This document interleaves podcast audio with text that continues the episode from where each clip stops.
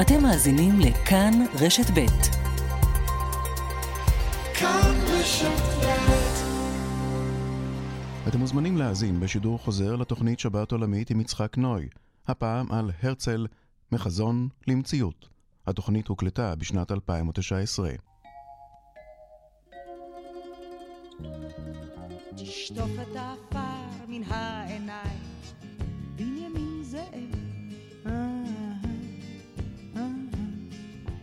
תשטוף את העפר מן העיניים, שים יד על הלב, ותגיד לי, ככה ראית, ככה חזית, ככה רצית.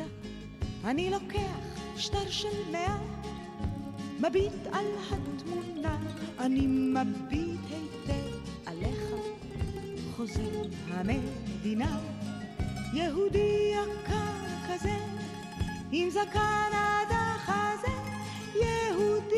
כל כך רזה. מאיפה יש לו כוח להיות חוזה? למאזיני תאגיד השידור הישראלי, בוקר טוב ושבת שלום. בהר הרצל שבירושלים ייפתח כנס הרצל הראשון לציונות עכשווית. במושב הפתיחה השתתפו בין היתר נשיא המדינה ראובן ריבלין והסנטור הדמוקרטי ג'ו ליברמן. וידונו בו נושאים מרכזיים הנוגעים לישראל וליהדות התפוצות במאה ה-21. מאליה עולה השאלה איזה צורך יש בכנס, בכנס שכזה, כאשר הקונגרסים הציוניים ממשיכים להתקיים מאז 1897 ועד היום. אנו נשאל את השאלה הזאת, ועוד רבות אחרות. אנו, אנשי מחלקת התעודה של התאגיד, יגאל בוטון, חדווה אלמוג ואני יצחק נוי. איתנו בהפקה אביגל בשור. ניתוב השידור בידי אלכס קוגן. ועימנו על קווי הטלפונים שלושה מומחים ממשתתפי הכנס. המשדר יישא את הכותרת, כותרת הכנס, מחזון למציאות. נתחיל. תשטוף את העפר מן העיניים, בנימין זאב. תשטוף את העפר מן העיניים, שים יד על הלב, ותגיד לי, ככה ראית, ככה חזית, ככה רצית. אני לוקח שטר של מאה, מביט על התמונה, אני מביט היטב עליך. חוזר המדינה, יהודי יקר כזה, עם זקן עד החזה, יהודי כל כך רזה. מאיפה יש לו כוח להיות חוזה? פרופסור איתמר רבינוביץ', בוקר טוב לך, שלום. בוקר טוב. שבת שלום. פרופסור רבינוביץ', הרשה לי להציג אותך למאזינים, לא שיש הרבה צורך, אבל כיום נשיא המכון ללימודי ישראל בתל אביב ובוושינגטון. לשעבר נשיא אוניברסיטת תל אביב ושגריר ישראל בוושינגטון. מספריו, אלה הנוגעים לענייננו, האופק המתרחק, ישראל וערב בראשית המאה ה-21, באנגלית הוא יצא באוניברסיטת, בהוצאת אוניברסיטת פרינסטון, בעברית בהוצאת זמורה ביטן. באותה, הצעה, באותה הוצאה בעברית יצא גם ספרו הביוגרפיה של יצחק רבין, ובאנגלית בהוצאת אוניברסיטת יייל. והשאלה הראשונה המתבקשת מאליה, אליך, מהו תפקידך בכנס?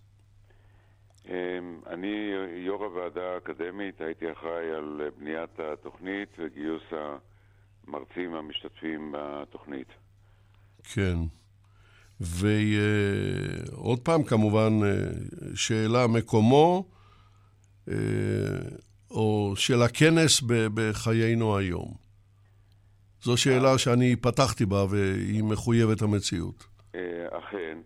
אה, המטרה היא אה, לתרום אה, לשיח הציבורי בשאלות היסודיות ביותר של החיים שלנו. הזכרת שמעת לעת מתכנס קונגרס ציוני.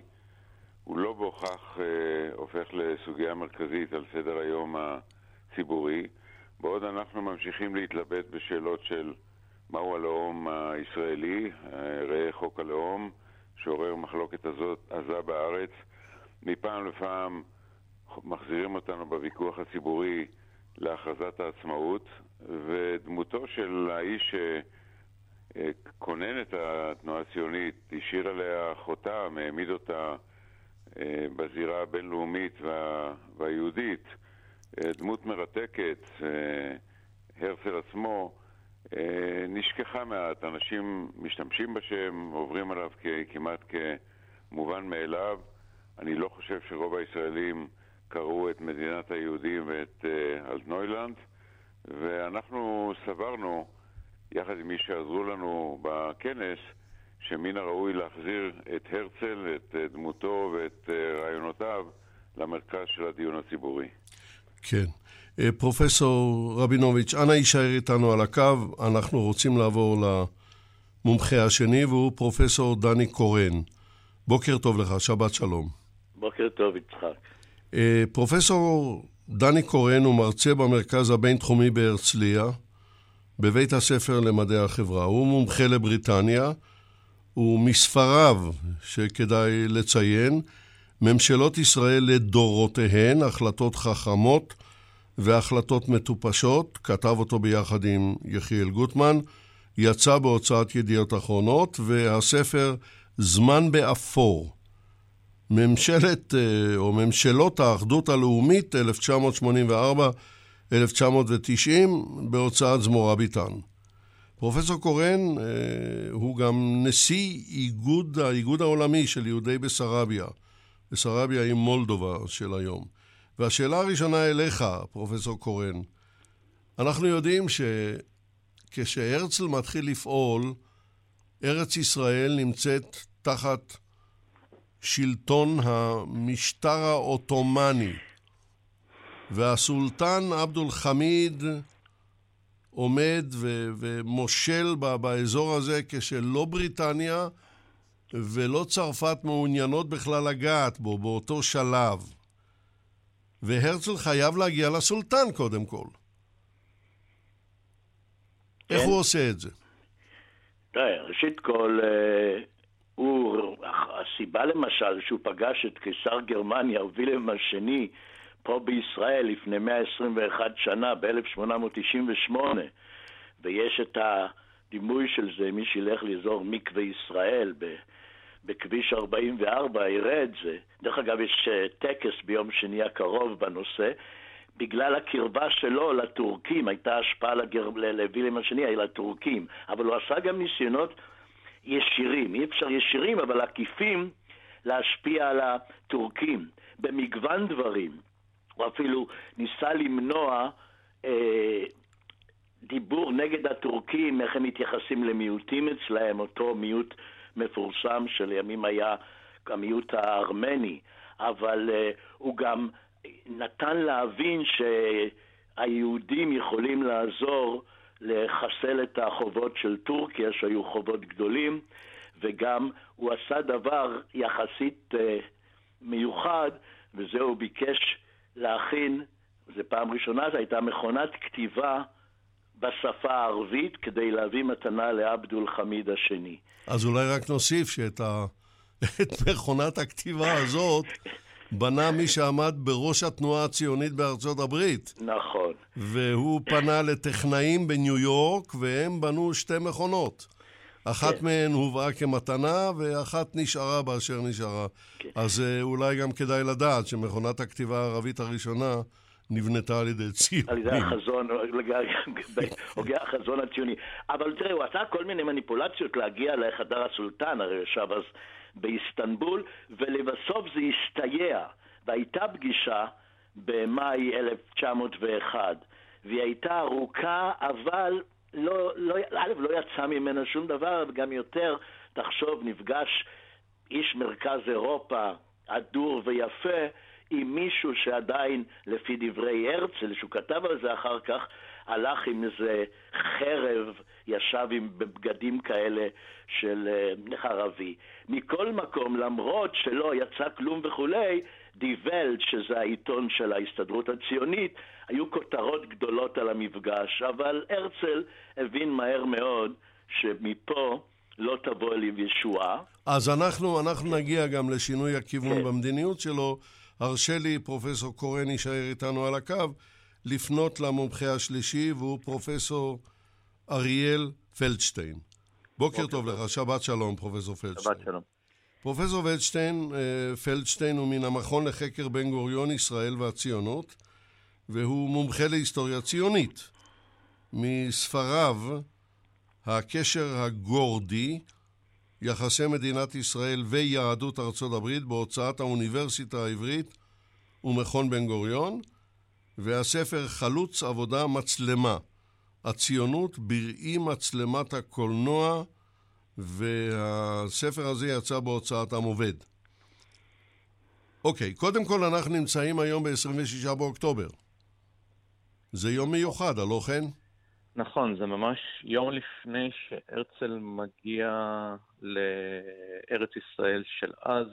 אנחנו ממש תופסים אותו על סיפון האונייה בדרך מאלכסנדריה לכאן, והתיאור שפותח את התאריך הזה זה בעצם התיאור של השמש הזורחת מעל הרי יהודה, והמילים המאוד אה, חזקות שהרצל מתאר את הנוף שנגלה לו, והוא אומר שהוא מבין למה כל כך הרבה אנשים, אבל לא רק יהודים, כמהים לארץ הזאת. כן, אבל, אבל צריך לציין, פרופסור ולדשטיין, שאת זה הוא חושב כשהוא עדיין על סיפון האונייה, ויש לנו אפילו צילומים. אבל נכון, כשהוא מגיע למשל לירושלים, קבלת הפנים היא מכוערת להפליא, מפני שכאן החרדים עושים כל דבר כדי לסלק אותו מירושלים, הלא כן? הרצל לא מתקבל בקבלת פנים חגיגית כפי שהוא ציפה. לא גם על ידי העות'מאנים שחושדים בו, ולכן אה, מצמידים לו שוטר חרש שמלווה אותו ומרגל ומעביר דוחות, וגם לא על ידי היהודים של היישוב הישן, שבעצם מתנגדים לתנועה הציונית ולרעיונות האלו של הקמת מדינה ליהודים בארץ ישראל, אבל דווקא בני המושבות, אה, רחובות, אה, נס ציונה, לא, אנחנו נגיע לזה, אנחנו נגיע, זה יגיע עם תוכנית אוגנדה, עם כל ה... אבל קבלת הפנים במושבות היא נלהבת. נכון, מאוד, מאוד, מאוד מאוד, והרצל הוא אורח הכבוד. הוא לא נלהב מלפגוש אותם בגלל שהם ממומנים על ידי היריב שלו, הברון רוטשילד, ויש חשבון ארוך בין שני האישים האלו עוד לפני הביקור כאן בארץ, ולכן ביומן הוא מתאר את המפעל הזה באור מאוד לא חיובי.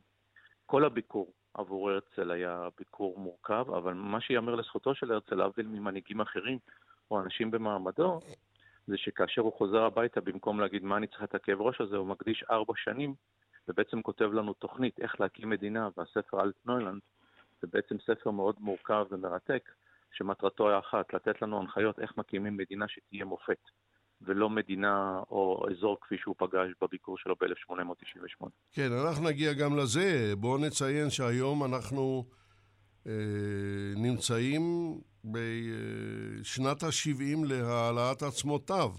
הן הועלו למדינת ישראל ב-19 באוגוסט 49. לאמור, אנחנו בשנת ה-70.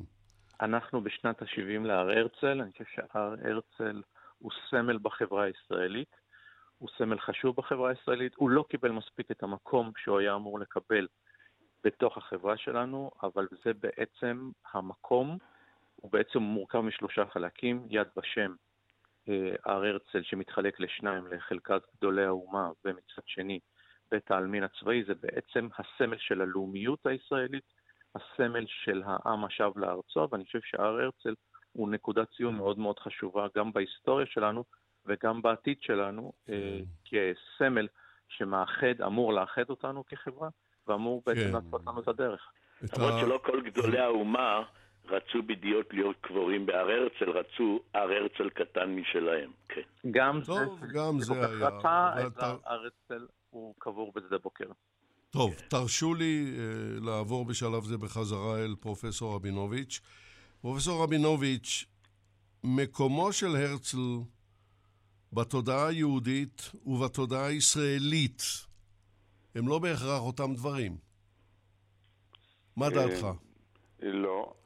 אה, יש, אה, יש הבדל בין האופן שבו אנחנו שחיים את ההגשמה, לפחות חלקית, של החזון הזה, מרכזי מאוד בחיינו, לגבי, ובין קהילות יהודיות, חלקן ציוניות, חלקן לא ציוניות, חלקן ביחס מאוד אמביוולנטי, דו-ערכי, כלפי ישראל. צריך לזכור שהמילה ציונות היא היום מילה שנויה במחלוקת. אמנם ההחלטה שגינתה את הציונות באו"ם בוטלה, אבל עדיין להשמיע את המילה ציוני בייחוד במערב אירופה ובחלקים של צפון אמריקה עניין בעייתי, ולא בהכרח כל יהודי מתקרב למילה ציונות או לאיש שמסמל את המושג הזה, דהיינו הרצל. כן. איך אנחנו אה, יכולים ל- לשפר אנחנו, את ההתרחקות אה, הזאת, כן. אה, כמו שהזכרת בראשית הדברים, אני עומד היום בראש אה, מכון ללימודי ישראל, אה, שהוקם כן. אה, בארצות הברית, עם אה, סניף בארץ. המכון מפתח את התחום אה, של אה, לימודי ישראל באוניברסיטאות בחו"ל, כי לא פשוט לא ללמוד על ישראל באוניברסיטה מערבית או ללמד על ישראל, לעשות קריירה אקדמית אה, מכך שאדם נעשה מומחה לישראל.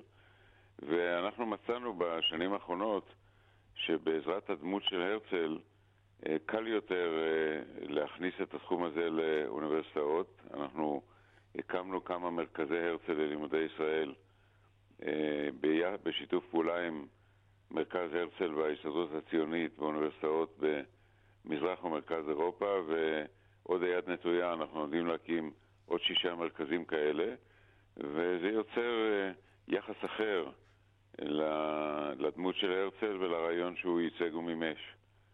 אבל אתם מנצלים כמובן את העובדה שבמרכז אירופה ובמזרח אירופה לא קיימת שטנה כזאת לרעיון הציוני כפי שהיא קיימת בקמפוסים במערב אירופה. כשחלק גדול מזה, בואו נאמר את האמת, הם סטודנטים יהודים. נכון, הזכרנו כבר את, ה... הזכרנו כבר את היחס הדו-ערכי ולפעמים עוין לציונות בקרב אה, סטודנטים יהודים שיש להם ביקורת על ישראל. אחת הסיבות שאנחנו מייחסים חשיבות כל כך גדולה להשתתפות של הסנאטור ליברמן בכינוס הוא שאנחנו מקווים שהוא ישמיע לנו את נקודת המבט של יהודי אמריקאי מאוד בולט בציבוריות היהודית, אדם שהיה מועמד בבחירות לסגן נשיא ארצות הברית, יהודי חם וציוני עם משפחה בארץ, ויחד עם זאת כדמוקרט ער לביקורת שיש היום בקהילה היהודית על המדיניות הישראלית. אנחנו חושבים שזה צריך להיות חלק חשוב מאוד של הכינוס. ברור. אני מבין שמגיע גם סטנלי פישר.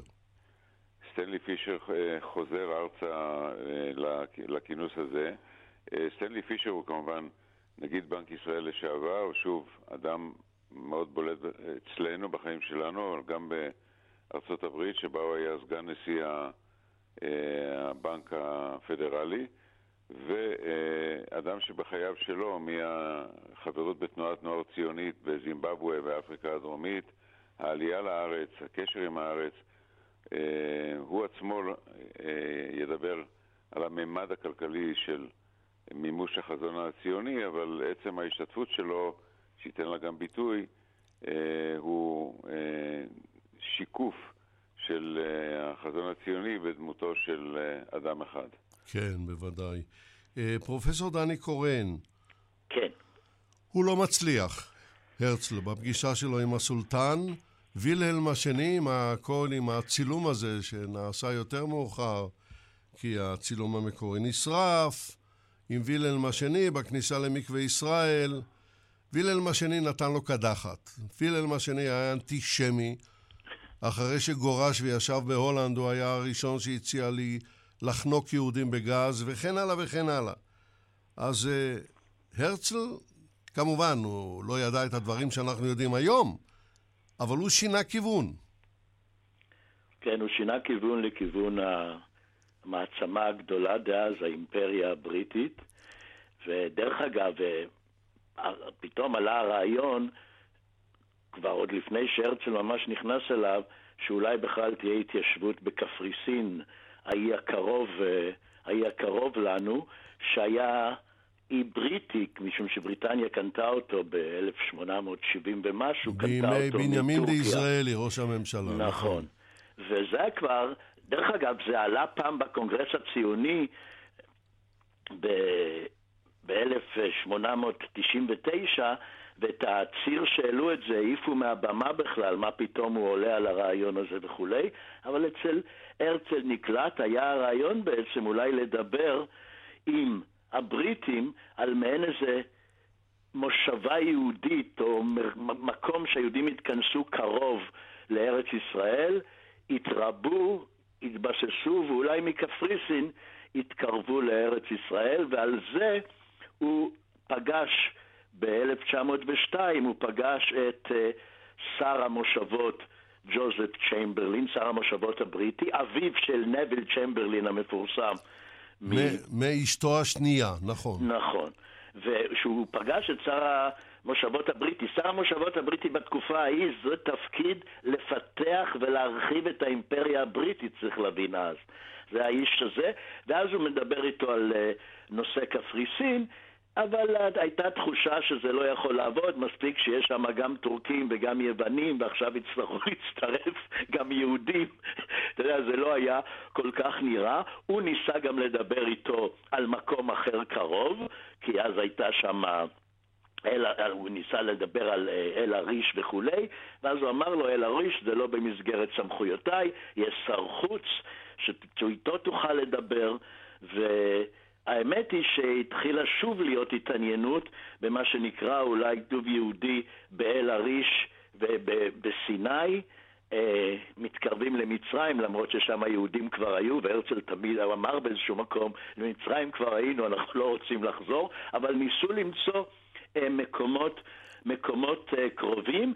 הייתה הידברות עם מי שהיה אז אחראי על מצרים, ארלוד קרומר, ובעצם היה שם גם ראש ממשלה, הסבא של בוטרוס בוטרוס ראלי, שאנחנו זוכרים אותו מהסכם השלום, היה אז ראש ממשלת, אה, היה ראש ממשלת בריטניה. לא ממש אפשר היה להתקדם, ואז בינתיים מה שקרה, שצ'יימברלין, בסיבובים שלו לראות איפה מה קורה ברחבי האימפריה, היה בביקור באפריקה, ועלה לו רעיון שלימים הרעיון הזה התגבש למה שאנחנו קוראים תוכנית אוגנדה. אז אנחנו נגיע לתוכנית כן. אוגנדה. רגע, בוא, בוא נתקדם לפי סדר. כן. הרשה לי עכשיו לעבור לפרופסור אריאל פלדשטיין, ולשאול אותו שאלה מאוד מאוד חשובה. אה, הוא כתב שני ספרים שאנחנו מכירים אותם, והם לדעתי ספרי חובה. אחד מהם הוא אה, אלטנוילנד, אבל השני, הם נכתבו בגרמנית, כי זו הייתה, הייתה השפה שהרצל כתב בה. השני היה מדינת היהודים. הקונגרס גם. כן, כן, אבל אה, כמובן, אבל אלה העיקריים שחשובים לנו בעניין הזה. ומדינת היהודים בגרמנית זה נכתב יודנשטאט. אבל היום אנחנו מדברים גם על כך שאולי הוא התכוון ליידישה שטאט. ההבדל הוא עצום. ובואו נזכור שהרצל היה דוקטור למשפטים והוא דקדק מאוד בדברים האלה. יודנשטאט היא מדינת היהודים. יידישה שטאט היא מדינת היהדות. מה שהוא לא כתב. מה דעתך, פרופסור פלדשטיין?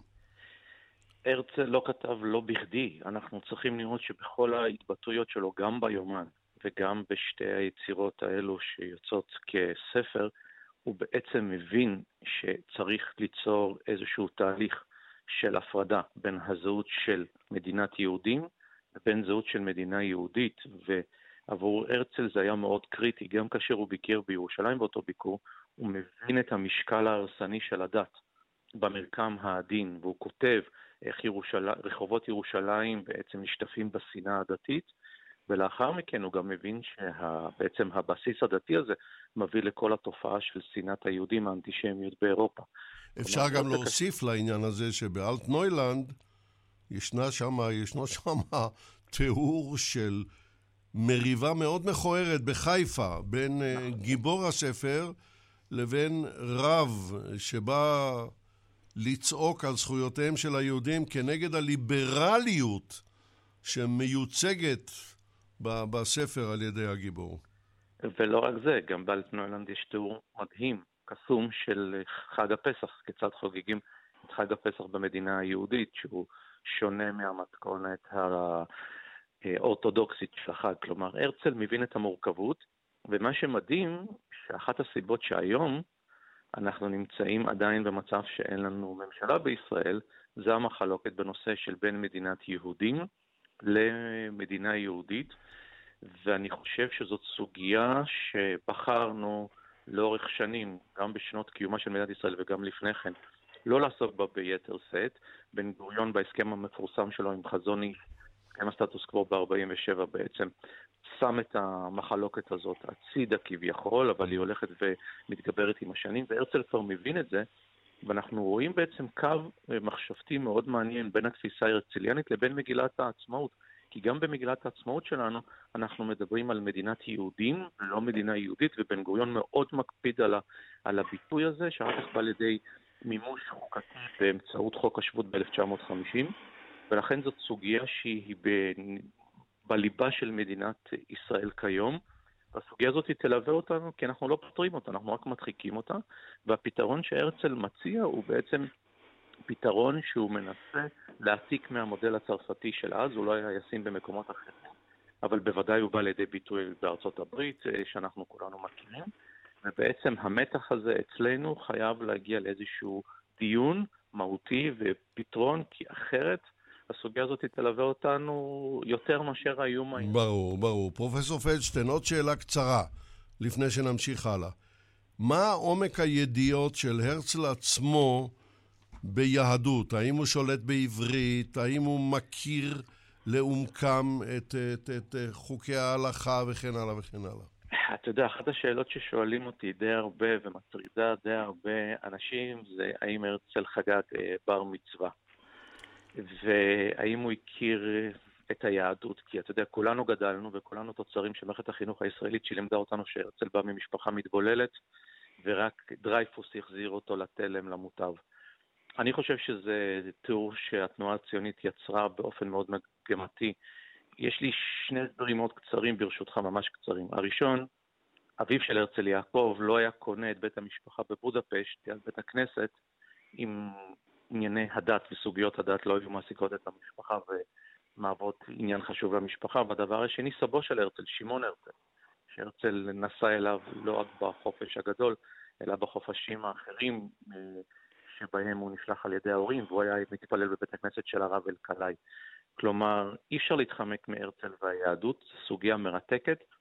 אנחנו חונכנו, למדנו, נבחרנו אפילו בבגרות, ונדרשנו לכתוב שהרצל היה מתבולל, רק על מנת להצדיק את התהליך שהוא עובר מ-1896-95 ואילך, אבל זה רחוק מהמציאות ומהביוגרפיה ההרצליאנית. מה שלא משנה את, ה, את העובדה שהספר שהוא כתב נועד לפתור את בעיית, בעיית היהודים, לא בעיית היהדות.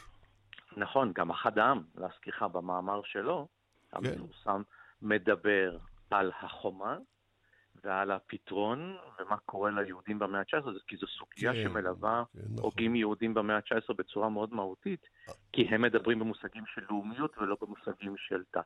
בוודאי, אבל ההבדל הגדול בין אחד העם להרצל, שאחד העם שלט מצוין בעברית, המאמרים שלו הם מאמרים נפלאים. בעברית הוא הכיר את מקורות הדת.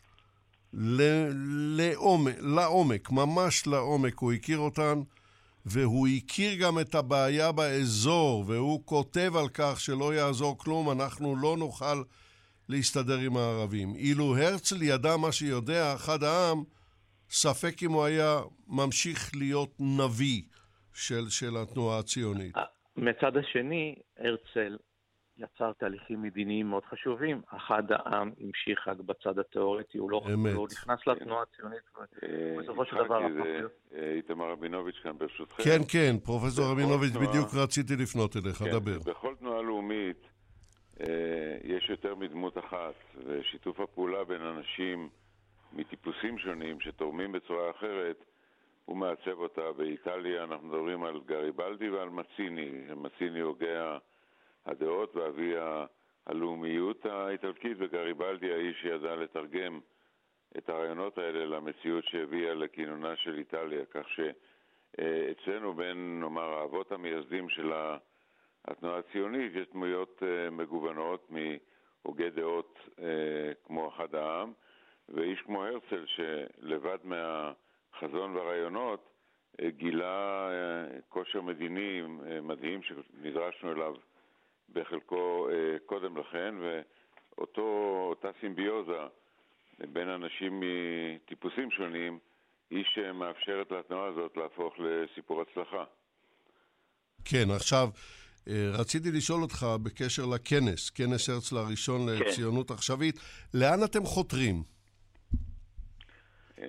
אנחנו את- את- חותרים קודם כל אה, לכנס אה, שיתנהל ברמה גבוהה, יעורר עניין, ובעיקר תהיה לו אה, תהודה במקרה הזה קודם כל בארץ, אבל אנחנו חושבים גם על כנסים במקומות אחרים, ויש עניין רב בווינה, שעיר שהרצל הוא בה דמות אה, חשובה, בבודפסט שממנה באה המשפחה, בפריז שבה הוא אה, כיסה את אה, משפט אה, דרייפוס.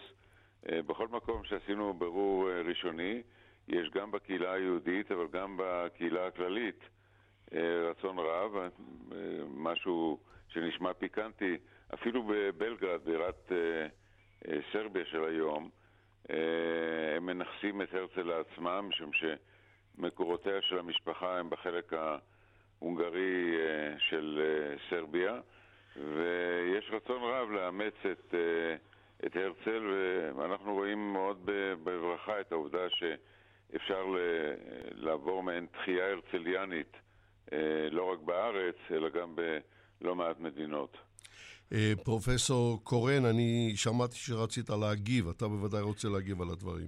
לא, אני לא, לא להגיב, אלא לה- בכלל לחזק את זה, שבעצם, שבעצם הרצל, ואני אומר, הלוואי והיו לנו היום מנהיגים כמו הרצל, שיהיו מסוגלים לאחד את כל שבטי ישראל, רמת המנהיגות וכולי, ואין ספק שהרצל הוא בהחלט, כמו שאמר אה, פרופסור רבינוביץ', זה בהחלט דמות שאתה יכול דרכה לקדם נושאים של ישראל והציונות בהרבה מקומות, וזה מה שאנחנו בקטע הזה כן. מתחייבים לעשות, והרצל, דרך אגב, צריך להבין, כמו שאמרו, יש דמויות שונות בלאומיות. אה, כשאני התחלתי לדבר על אוגנדה, אז זהו, זה מה שרציתי לשאול, הלוא אוקיי. הוא לא מאחד את כל שבטי. ישראל. אנחנו מגיעים לקונגרס לך, הציוני השישי, ושאלת אוגנדה, כן, ומתייצב נגדו חיים ויצמן הצעיר, ציוני ציון וכן הלאה. אז איך אתה, מתמודד עם זה? ראשית כל, אוגנדה, לפי דעתי, ואני זוכר אפילו קיבלתי חיזוק מפרופסור זיכרונו לברכה זאב צחור, ששוחחנו לנושא. אז בין הסיבות לאוגנדה, בעצם היה מצב שבשש השנים הראשונות לתנועה הציונית היא לא הייתה הצלחה גדולה מאוד ולא רצו מאות אלפים לקנות את השקל והצטרפו לתנועה הציונית. כלומר, במובן מסוים, הכנסת אוגנדה עוררה את התנועה הציונית והוציאה אותה מבעצם התקדמות איטית ותרדמה, ובעצם אפילו לימים ז'בוטינסקי יגיד שקונגרס אוגנדה, הקונגרס השישי, הציונות הגיעה לבגרותה, ואין איש שלא ביקר את התנועה הציונית, שביקר את התנועה הציונית יותר ממנו. אבל זו לא הייתה כוונתו של הרצל. לא, לא, לא, אני חושב שכן, זה, לא, אני לא, לא בטוח שלא כל כך הייתה, הוא הבין בדברים האלה והוא התלבט והוא כתב על זה כל מיני דברים. עכשיו, האמת היא שמה שקרה, שהתפתחה תוכנית אוגנדה, הוא הרי הלך ופגש עוד פעם את uh, צ'יימברלין, וזה היה שבועיים אחרי פוגרום קישינב, אותו פוגרום מפורסם שלמעשה עד השואה היה הפוגרום הידוע ביותר, כן, התחלה שישי-שביעי באפריל 1903, בקישינב, בירת בסרביה, מולדובה, ששם רצחו 49 יהודים. טוב, אנחנו...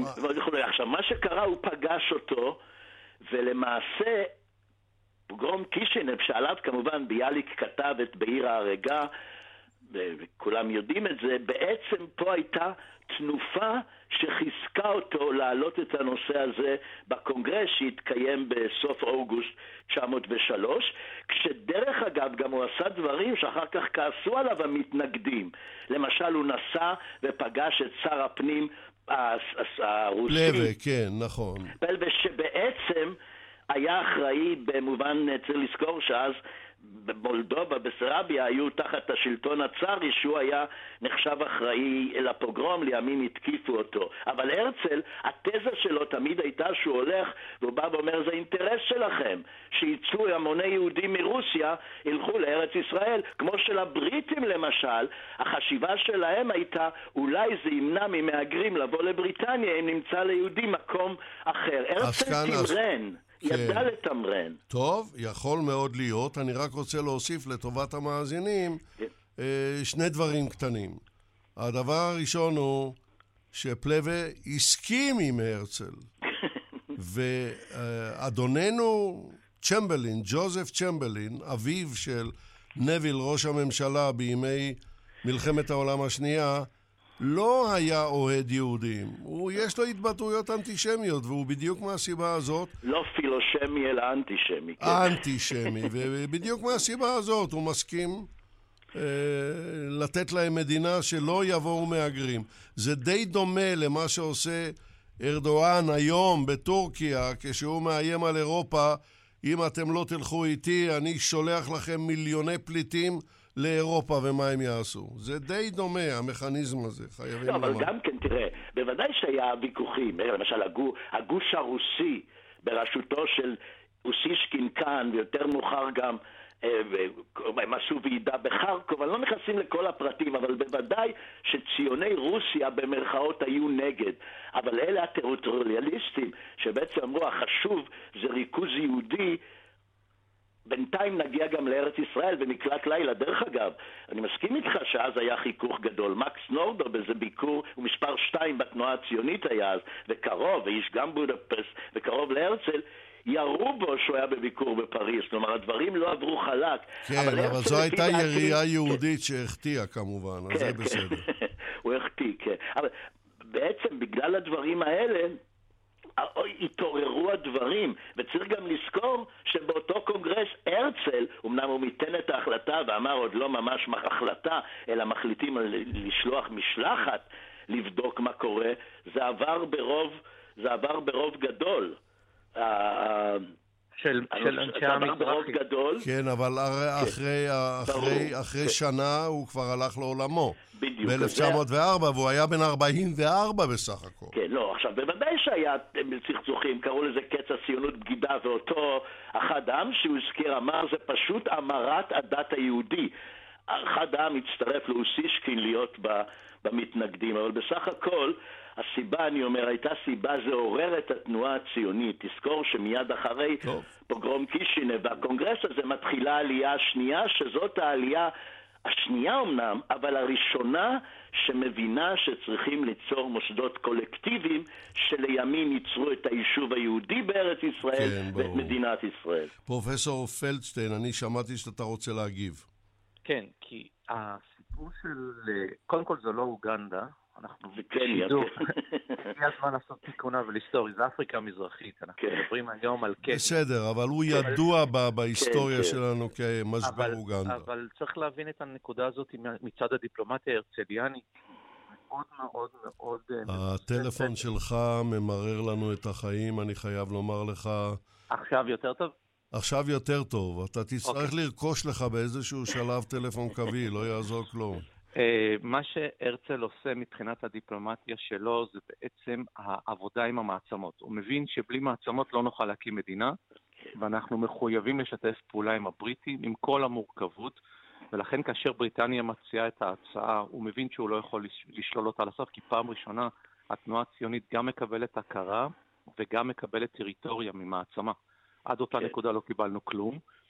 ולכן הדיון הזה בקונגרס הציוני הוא דיון מהותי. דבר נוסף, מבחינה היסטורית צריך לזכור שההחלטה עוברת ברוב, ההחלטה לשלוח משלחת עוברת ברוב על ידי אנשי המזרחי, אלו שאמורים להיות הקנאים לציון ולהתיישבות היהודית בציון, הם אלו דווקא שתומכים בהרצל, ואחד העם, יחד עם אנשיו מוצקין וויצמן בתנועה הציונית, רואים בזאת הזדמנות בעצם לפגוע באוטוריטה של הרצל, אבל הרצל מבין דבר נוסף מאוד חשוב כמנהיג התנועה הציונית. אי אפשר להחזיק תנועה לאורך זמן רק על ידי הבטחות או תוכניות ארוכות טווח. אנשים רוצים פתרונות כאן ועכשיו. ותוכנית אפריקה המזרחית היא בעצם, אה, היא ההוכחה.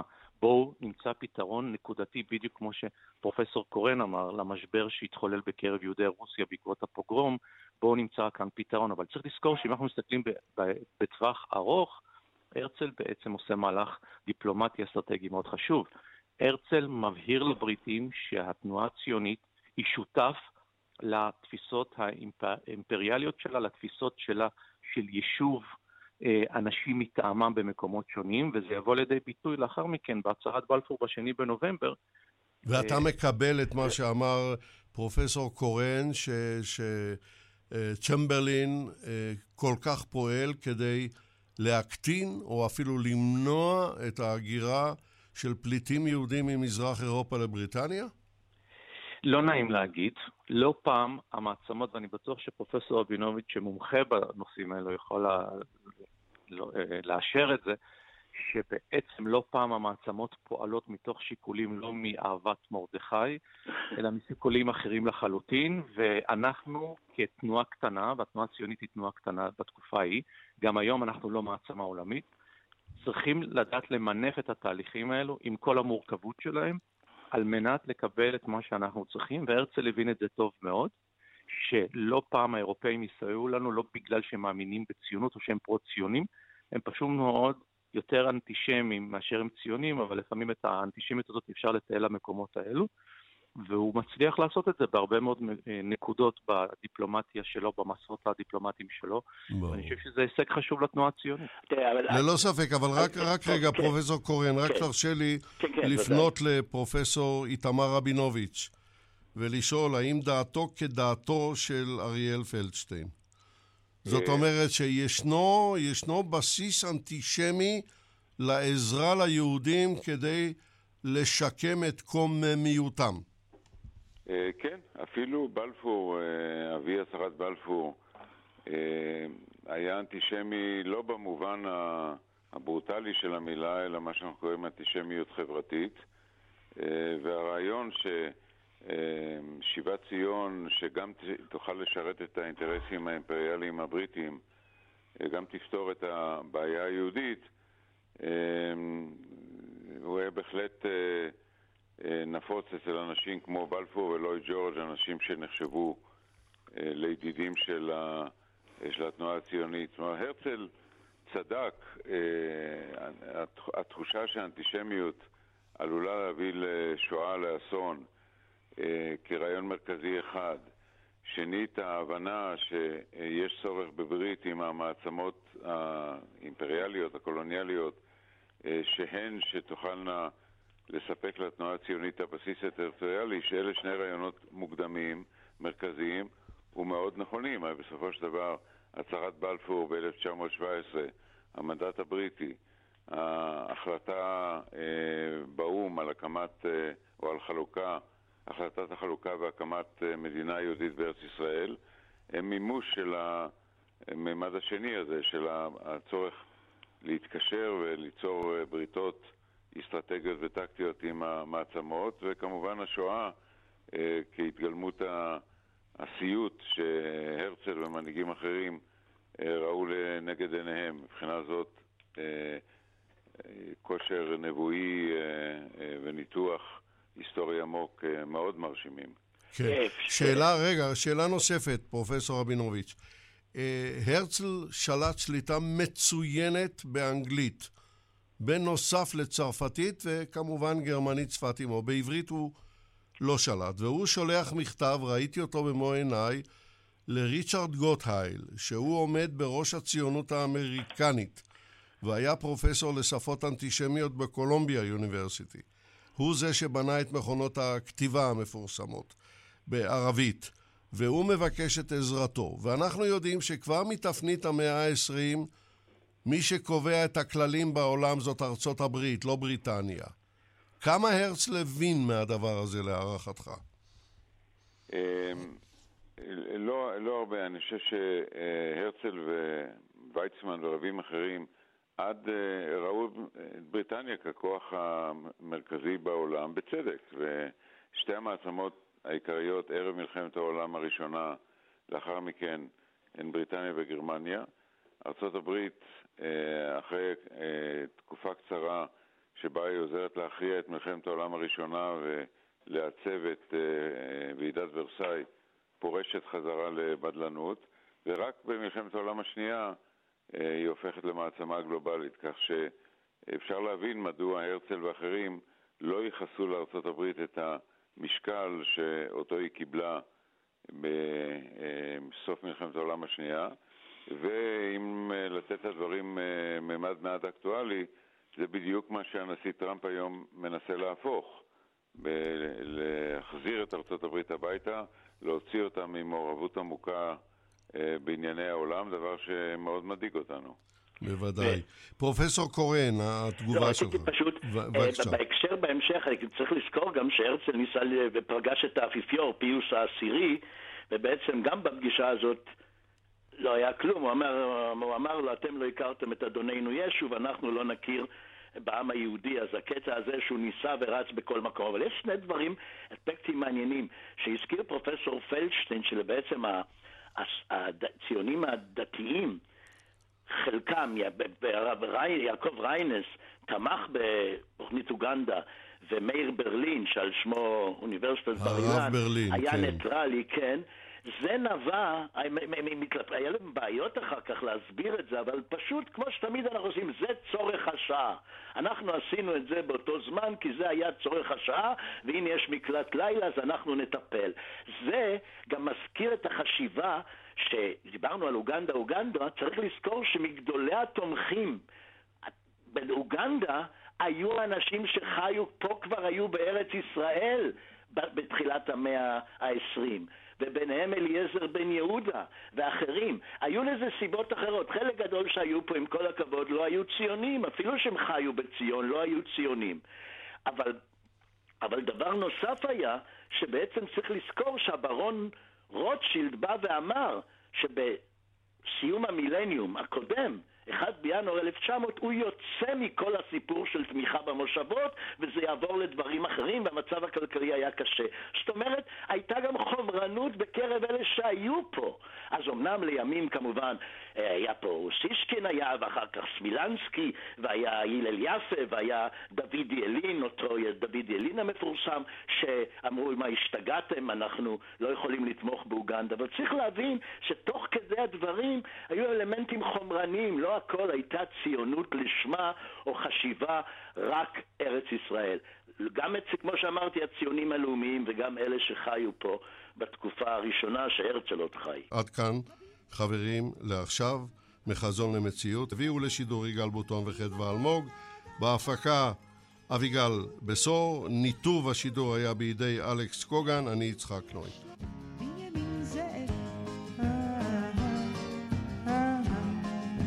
תביט אל הישר אל העיניים, כמו אבא אוהב. הבאנו בשידור חוזר את התוכנית שבת עולמית עם יצחק נוי, הרצל מחזון למציאות. התוכנית הוקלטה בשנת 2019. מביט על התמונה, אני מביט היטב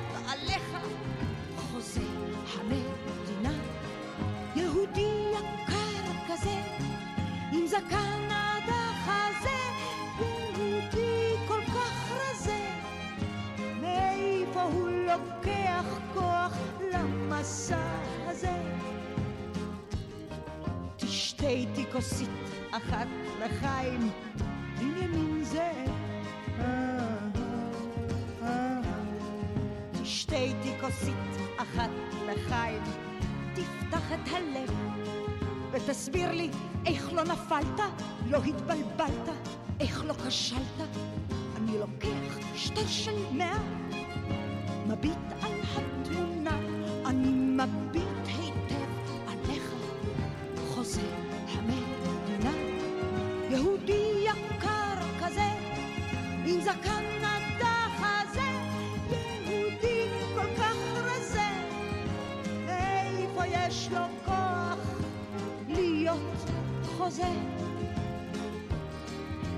בנימין זאב, לגנב העברי הראשון כבר ניקו את השליש, ובלילה מלכה עברייה משוטטת בכביש, ושוטר עברי ראשון מבריח לכלא חשיש. רק דרך אגב, כדי שתדע, ואם תרצה, אין זו אגדה. תשטוף את העפר מן העיניים, בנימין זאב. אה, אה. תשטוף את העפר ותגיד לי, ככה ראית? ככה חזית? ככה רצית? אני לוקח שטר של מאה, מביט על התמונה, אני מביט היטב עליך, חוזה המדינה, יהודי יקר כזה, עם זקן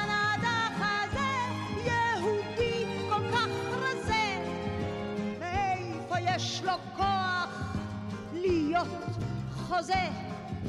מאיפה יש לו כוח להיות חוזה? מאיפה יש לו כוח להיות חוזה?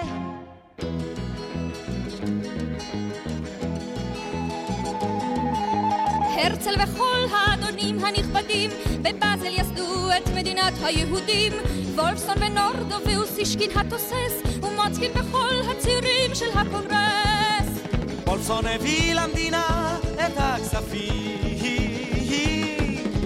נורדו נתן את הפרסום והכבוד אוסישקין נתן את המרד של הדור וביאליק נתן את אל הציפור רק הרצל הלך שם דווה וכואב כי הרצל נתן למדינה את הלב אוסישקין נתן את המרד של הדור וביאליק נתן את אל הציפור דווה וכואב כי הרצל נתן למדינה את הלב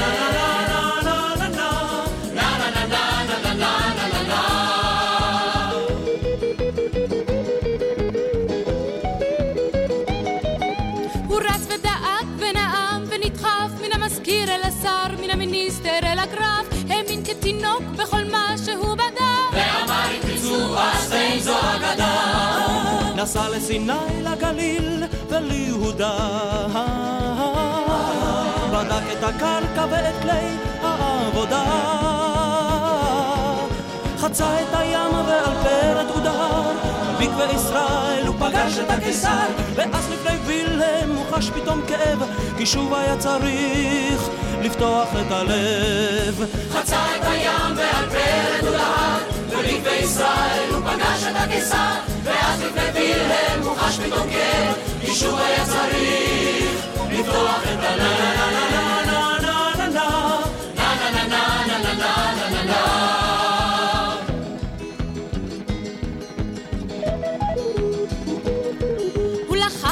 במונטיפיורי וברוטשילד הוא נזף והשקיע בקונגרסים את כל חסכונותיו. בבית הוא הניח אישה וילדים שחשו על גבם את צרת היהודים. לכלכו את ידם ולא חש עצמו קטן. תרשישים שילם ונפגש עם הסולטן תחם עבדול חמיד השני. היה מתמצא בעניין הציוני. הוא היה קצת בנימין והיה קצת זאב אך אפילו לסולטן הוא הציע את הלב. כי אחרת לך עבדול חמיד השני. היה מתמצא בעניין הציוני. הוא היה קצת בנימין והיה קצת זאב אך אפילו לסולטן הוא הציע את הלב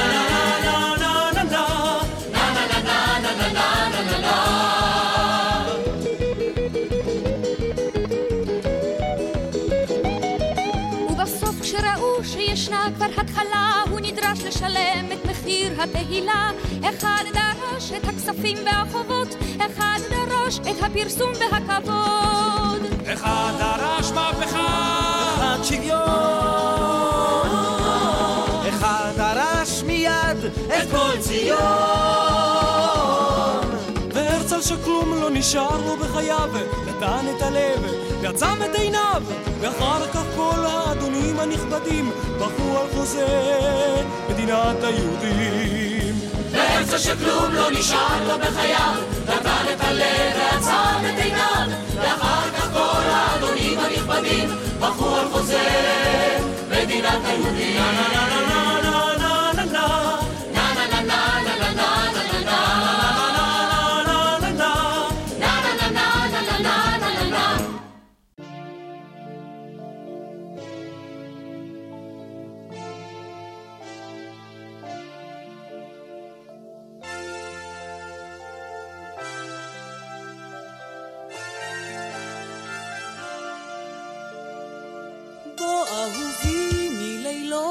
רחוקים, איכה ישבתי בדד. אל חלומי השמיים קרבים, בוא וניגע בם ביד. בוא ונדליק אלפי כוכבים. אתם מאזינים לכאן רשת ב'. כאן רשת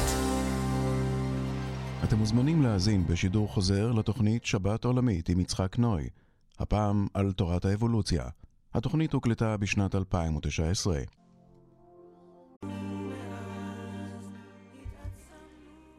למאזיני רשת ב' בארץ ובעולם, בוקר טוב ושבת שלום. לפני 210 שנים, לאמור ב-12 בפברואר 1809, בא לעולם הנטורליסט והביולוג האנגלי צ'ארלס רוברט דרווין. הוא הלך לעולמו ב-1882, ועד למותו הספיק להפוך את עולם המדע על פניו. בגיל 50 פרסם את ספרו On the Origins of Species, שבו טען כי המינים השונים התפתחו במהלך מיליארדי שנים מאב קדמון משותף. ועוד בימי חייו זכה דרווין להכרה כאבי תורת האבולוציה, כפי שהיא מוכרת עד היום. לפני כעשור החליטו כמה מהאוניברסיטאות המוליכות במערב לקיים בכל שנה את יום דרווין הבינלאומי. אנו, אנשי מחלקת התעודה של התאגיד, זימנו שלושה חוקרים אל קווי הטלפון כדי להסביר בלשון פשוטה ובהירה מהי אבולוציה ומה הרלוונטיות שלה לחיינו היום. יום דרווין הבינלאומי קראנו למשדר שלפנינו. מביאים אותו לשידור יגאל בוטון וחדווה אלמוג, ניתוב השידור אמיר שמואלי, ההפקה בידי תומר שלפניק. אני יצחק נוי. נתחיל. מצווה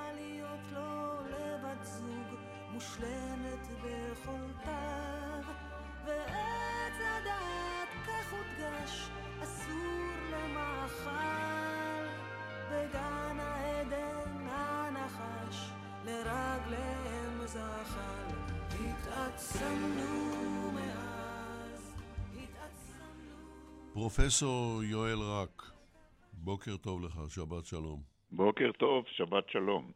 פרופסור רק הוא פרופסור לאנטומיה בבית הספר לרפואה של אוניברסיטת תל אביב וחבר האקדמיה הלאומית למדעים שבירושלים. השאלה הראשונה המתבקשת, הפשוטה, פשוטה ודאי לא, אבל היא מתבקשת. מהי אבולוציה, פרופסור רק? אבולוציה זה מונח פשוט למדי, שטוען אה, שכל עולם החי לא נברא כמות שהוא. זאת אומרת, הקונספציה, הקונספציה שעליה בעצם אה, גדלנו בתור ילדים, אלא שהוא אה, תוצר של השתלשלות רבת שנים ושינוי מאבות מאוד מאוד פשוטים, אולי אפילו אב אחד, לעולם החי המאוד ורסטילי והמאוד יפהפה שאנחנו מכירים היום. כן, זוהי uh, תשובה שבעקבותיה אני חייב לשאול. Uh, זה אומר שאותו אב משותף בוודאי לא היה דומה לנו. או הוא לא היה דומה לנו כלל וכלל, ומאוד פשוט אה, בחזותו. אנחנו, אה, אנחנו מסתכלים עליו כאיזה אה, prototype שבעצם כל כך פשוט, שממנו אפשר באמת לפתח, או ממנו התפתחו כל הצורות שאנחנו מכירים היום. עכשיו, אני רוצה לשאול אותך על איך בא לעולם יום דרווין הבינלאומי ומה חלקה של ישראל ביום הזה? Well, uh, uh, כפי שהדגשת בהקדמה, uh, יום, יום, uh, יום הולדתו ה-200 uh, הוחלט על ידי כמה וכמה מוסדות, קיימברידג' והרווארד וגם ברקלי ועוד אחדים אחרים. המכובדים ביותר. אה, המכובדים וגם הפחות מכובדים, כולם מכירים אה, מאוד בתרומתו, והוחלט אה, לחגוג את יום דרווין ולציין את ה-12 בפברואר כיום דרווין הבינלאומי. ומאז בהדרגה הולכים ומצטרפים יותר ויותר מוסדות לאירוע המאוד חגיגי הזה. ומה קרה באקדמיה הלאומית למדעים אצלנו בירושלים? המקום שצמוד לבית הנשיא, ביום שלישי השבוע? אה, ביום שלישי אנחנו הצטרפנו כבר לפני כמה שנים, הצטרפנו לחוגגים אה, ברחבי העולם, וביום, אה, ב-12 בפברואר השנה, אנחנו גם ציינו את יום דרווין השנה, גם הוספנו לזה תערוכה תערוכה שמתעדת את האבולוציה של האדם, ובנוסף היה גם אה, מפגש אה, לקהל הרחב של סדרת הרצאות בנושא האבולוציה. הפעם היא הייתה מוקדשת, השנה היא הייתה מוקדשת לניאנדרטלים הקרובים לנו מאוד והמאוד מאוד מסקרנים מבחינה אנטומית. כפי שאנחנו נראה להלן, לא רק מבחינה אנטומית, אבל השאלה היא בקשר לתערוכה. התערוכה פתוחה לקהל הרחב? התערוכה פתוחה לקהל הרחב, לבתי ספר ולכיתות. אה, חלק, מ, חלק מזמן אה, הפתיחה של התערוכה מוקדש באמת לסיורים מודרכים, אבל הקהל הרחב אה, מוזמן לבוא ולבקר, להסתובב ולהכיר את, ה, את באמת את השתלשלותו, השתלשלותו של האדם, האבולוציונית של האדם, אה, עד, אה, עד שאנחנו מגיעים לויטרינה, לויטרינה האחרונה, שבו המבקר בעצם צופה בתוך, אה, בתוך ראי, ורואה את עצמו כאחד הנציגים של הומו ספיאנס המודרני. הומו ספיאנס זה אנחנו כולנו כמובן. נכון. אה, מה העלות של הכניסה, אם מותר לשאול? הכניסה היא חופשית, אה, זה מיום אה, ראשון ועד יום חמישי, מתשע בבוקר כמדומני ועד חמש אחר הצהריים. אז הנה, שמעתם בעצמכם, נצלו את ההזדמנות. אני רוצה עכשיו...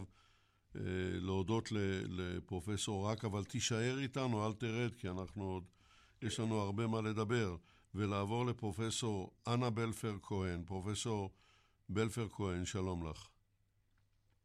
האם את איתנו? כן, אני מצטערת. לא קרה שום דבר. תרשי לי להציג אותך למאזינים. אה, פרופסור בלפר כהן היא מהמכון לארכיאולוגיה באוניברסיטה העברית. בירושלים. ואני אה, מתחיל בשלב השאלה הזהה בהתחלה. מהי מנקודת המבט הארכיאולוגית שלך, מהי אבולוציה? אז מכיוון שאני באמת אה, עוסקת רק אה, באדם, אה, אז אה, אפשר לומר שמבחינתי האבולוציה במשמעות הדרוויניסטית, האבולוציה הביולוגית, ואני מתנצלת מראש שההגדרות שלי הן מעט אה, כלליות, אה, השפיעה הרבה מאוד כמובן על האדם, אנחנו רואים את זה עד עצם היום הזה. כיום בעצם ההבדלים בין האוכלוסיות השונות של כולנו הומו ספיאנס אה, מעידות על אבולוציה ביולוגית, אבל אה, אני חושבת שה... התרבות, מהרגע שנכנסה למאגר הנתונים האנושי, אה, פעלה אה, לא מעט והשפיעה ושינתה מהלכים, אפשר להגיד, אבולוציוניים, כך שמבחינתי לתרבות ול... אבולוציה התרבותית יש משקל אה, גדול מאוד בהתפתחות האנושית. עכשיו, מהן העדויות הארכיאולוגיות לתחילת התרבות ועל כמה שנים אנחנו מדברים? אז מאוד קשה לדעת האם הממצאים הקדומים ביותר של כלי אבן, שאלה הם בעצם העדויות הראשונות אה, לתרבות חומרית, אה, הן באמת שייכות לסיפור האנושי במשמעות הצרה של המילה, זאת אומרת אבותינו הישירים. מדובר על ממצאים מ-3.3 מיליון שנה אה, בסביבות אגם טורקנה בקניה, אפריקה.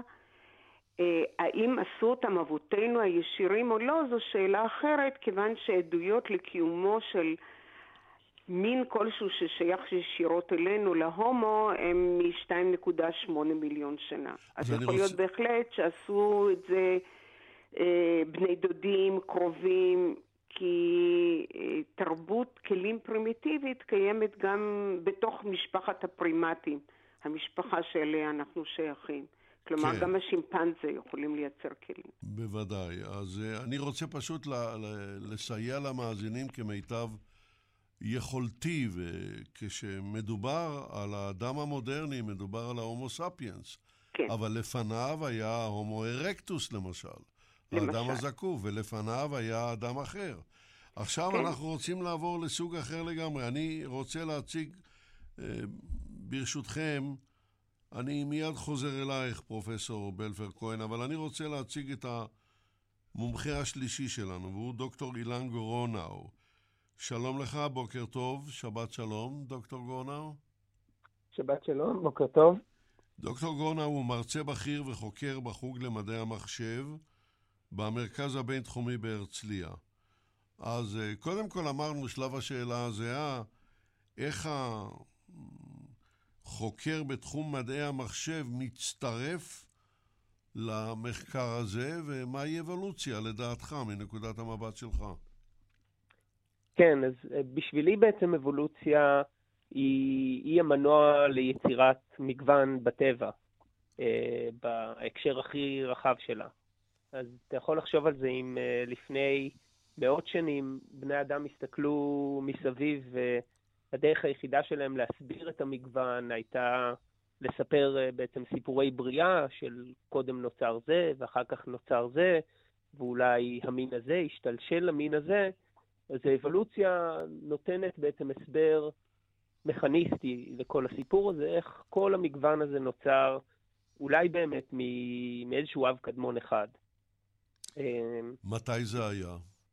האב הקדמון המשותף לכל החיים, אה, כמה מאות מיליוני שנים. מרחקים כאלה, כן. כן, כן. אז כאילו, האב הקדמון נגיד שלנו ושל שימפנזה זה כמה מיליוני שנים, פחות מעשרה מיליון שנה. וכאן אבל... אנחנו אה, מדברים על האב הקדמון הראשון, זה הצטברות אה, מולקולרית של... כן, זה, זה יכול להיות איזשהו תא, כן, כן. איזשהו תא חי, איזושהי מולקולה אפילו, לא בטוח שבתוך תא, שהייתה לה את היכולת בעצם אה, להשתכפל, ובעצם בשביל שאבולוציה תפעל, אתה צריך משהו שיכול להשתכפל, להשתכפל בצורה לא מדויקת גם, כדי שייווצרו גרסאות חדשות, ואז יש בעצם את, ה... את התחרות בטבע, שהיא זאת שמעצבת את מה שאנחנו רואים היום, אה, שעליה, המינים שבעצם... שעליה כותב דרווין. כן, כן. ברור. אז חלק, כן, אז חלק מהשינויים, אז אם, אם נחזור להקשר של מה, מה עושה בן אדם אה, שעבר הכשרה במחשבים אה, בתחום הזה, כן.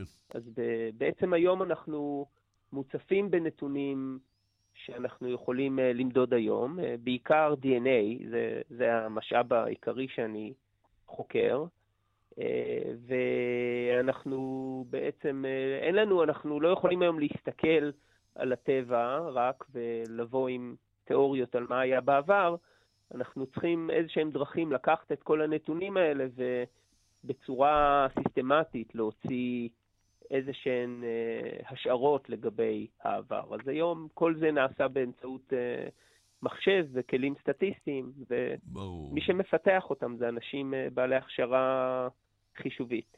אני מבין. עכשיו, דיברה מקודם פרופסור בלפר כהן על, עלינו, על האדם, על ההומו ספיאנס, והיה ברור שלפניו היו סוגים שונים של אנשים שהלכו והתפתחו עד שהפכו להיות האדם המודרני, וכאן כבר מדובר ב... אולי 200 אלף, אולי 150 אלף שנה, אבל יש עוד סוג של אדם, שההומו ספיאנס הגיע אליו באירופה בתקופת הקרח האחרונה, והוא האדם הניאנדרטלי, שהוא קיבל את שמו מפני שהשיירים שלו נמצאו בעמק הניאנדר בגרמניה. מיהו האדם הניאנדרטלי, דוקטור אילן גורנאו? אז אולי אה, פרופסור רק יהיה יותר, אני חושב, אה, ידע יותר לענות בדיוק מי היה האדם הניאנדרטלי, אה, אבל אני, אני אגיד לפחות את הזווית שלי. בוודאי. אז האדם הניאנדרטלי הוא בעצם ענף, ענף בעת האנושות, הענף הכי קרוב אלינו שאנחנו יודעים, הכי קרוב להומו ספיאנס, כי חש... חשוב מאוד לדעת שאנחנו המון פעמים נוטים לחשוב על אבולוציה של האדם בצורה סדרתית, של מין מוליד מין, ארקטוס, אה, מוליד את הומו ספיאנס, אבל בעצם זה אוסף של התפצלויות. וחלק מהענפים הצדדיים האלה, הם בעצם כל הענפים הצדדיים נכחדו חוץ מהענף שעליו אנחנו היום יושבים. אז האדם הניאנדרטלי הוא הענף הכי קרוב אלינו, הם האחים שלנו מבחינת אה, מין של אדם שחי לצידנו, וכשאנחנו, אה, האבות הקודמונים שלנו, הומו ספיאנס, אה, התפתחו באפריקה לפני משהו כמו 200, אה, אולי 300 אלף שנה, אז הניאנדרטלים במקביל בעצם התפתחו באירופה לפני משהו כמו 400 אלף שנה, אולי אפילו באמת יותר. ובעצם המון המון זמן הם חיו, שני המינים האלה חיו עם מעט מאוד אינטראקציה, אה, ורק כשהאבות הקדמונים של הומו ספיאנס יצאו מאפריקה והתחילו להתפשט, אז הייתה איזושהי אינטראקציה ביניהם, ובעצם הומו ספיאנס החליף את אה, הניאנדרטלים באזורי המחיה שלהם. אה, אני חוזר אליך, פרופסור יואל רק. דוקטור גרונאו משתמש ב... ביטויים מאוד עדינים. ההומו ספיאנס החליף את האדם הניאנדרטלי, וכן הלאה וכן הלאה.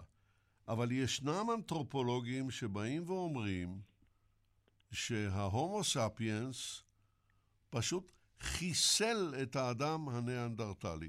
זה שההומו ספיאנס, זאת אומרת אנחנו, מסוגלים להשמדה כוללת של שבטים ועמים, לא דורש הוכחה. אנחנו יודעים את זה מההיסטוריה של המאה ה-20 והמאה ה-21. מה אנחנו יודעים על היעלמות הניאנדרטלים ועל חלקו של ההומו ספיאנס בסיפור הזה, פרופסור יואל רק? כן, אז יש, אה, יש הרבה מאוד אה, מוטיבים דרמטיים בסיפור הזה.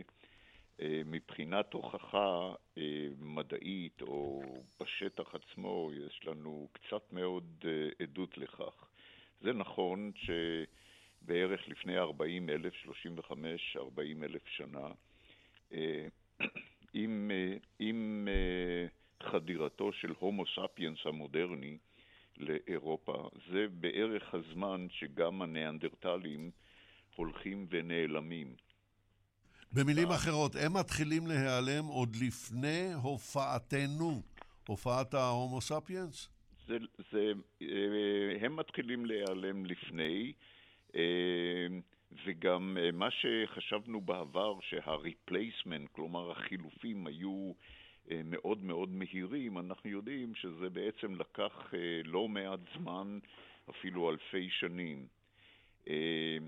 כעת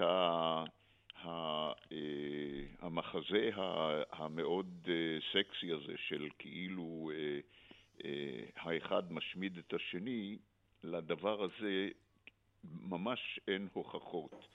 זה נכון שבערך באותו זמן אוכלוסיות, האוכלוסייה האירופאית הניאנדרטלית בעצם נעלמה, אבל זה נכון גם לגבי הרבה מאוד בעלי חיים שנכחדו באותו זמן, ולייחס להם ולייחס את היעלמותם של אלו רק להומו ספיאנס, לאותן חבורות קטנטנות שחדרו לאירופה, לייחס את כל המהומה הזאת רק להומו ספיאנס, אני, אני אה, אה, קצת קשה לי, קשה לי לקבל את זה. אני מבין, אז איך אתה מסביר את העובדה שבדמנו, האדם המודרני, יש סמנים גנטיים של האדם הניאנדרטלי?